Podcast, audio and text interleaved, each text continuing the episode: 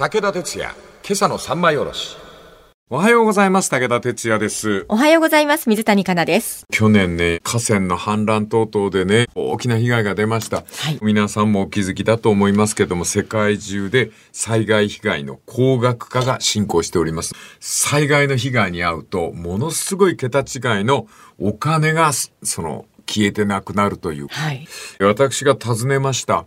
佐賀県のあの、嬉野の郊外だったですけどもね、そこで工場の油が田畑に染みて、その農業ができないという農家のおかみさん訪ねたんですが、農機具がダメになったこと。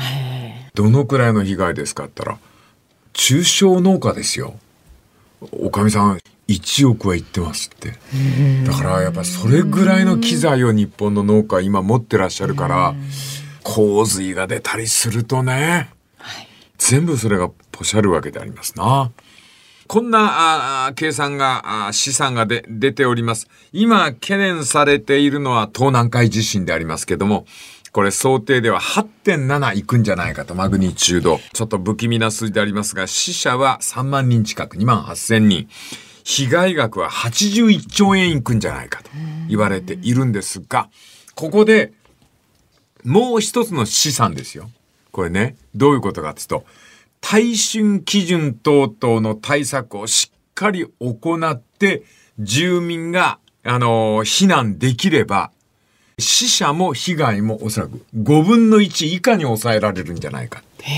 皆さんなんとかなるんですよ。はい。一例であります。こういう数字見てみましょうね。1993年7月の12日10時17分、北海道奥尻島でマグニチュード7.8、南西沖地震が発生しました。本当にお気の毒なんですが、逃げる暇なしわずか数分後に津波が押し寄せたんですが、その津波の高さがかな30メーター。はい。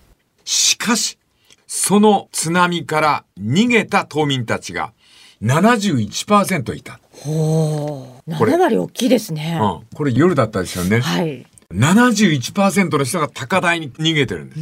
これは何かというと、普段から島民こぞって避難訓練やってた。はい。大変申し訳ございません。こういう言い方はもう本当にご遺族の方、傷つけることになるかもしれませんが、クールにクールに、1993年の南西沖地震、北海道のこの地震で、全島民4000人の島で、数分後に30メートルの津波が襲来して、死者198人。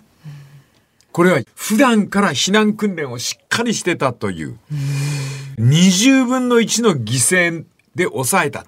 これは本当に見事と伝えた方が実はいいんじゃないかと、この本の著者は言ってらっしゃるんですね。はいあんまりこう、亡くなられた方に気の毒がっていると、何がうまくいかずにこの死者になったのか、何がうまくいって、ここで抑えられたのかって違いがわからなくなるという、そのことをね、この著者が言ってるところが私、惹かれたんですよね。はい。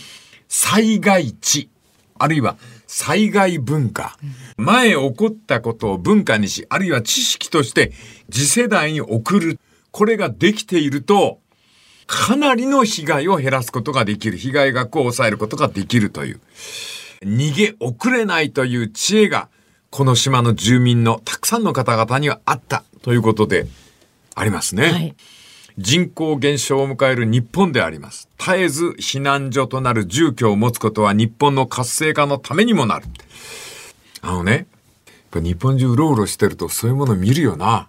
福島の海岸部に住んでて、地震に遭った人の避難所で、今もね、住んでらっしゃる方がいるんだけど、この間コンサートで行って教えてもらったんだけど、秋田の方々が住居提供してんの。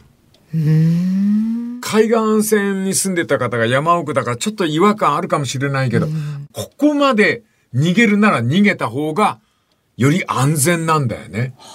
東北6県ってね、そういう助け合いがうまくいってんじゃないかと思うのよ。はい。あの、うちに来てくださいって言って、秋田の人とか山形の人のことを、誰かやっぱ褒めてあげないとさ、この体で行くと、土佐の高地でもし、その津波被害に遭った人がいると、愛媛の山の中に土佐の人たちの避難所があるとかっていう方がいいんじゃないか。はい。そんな風にしてエリアをもっと広げた方がいいと思わない？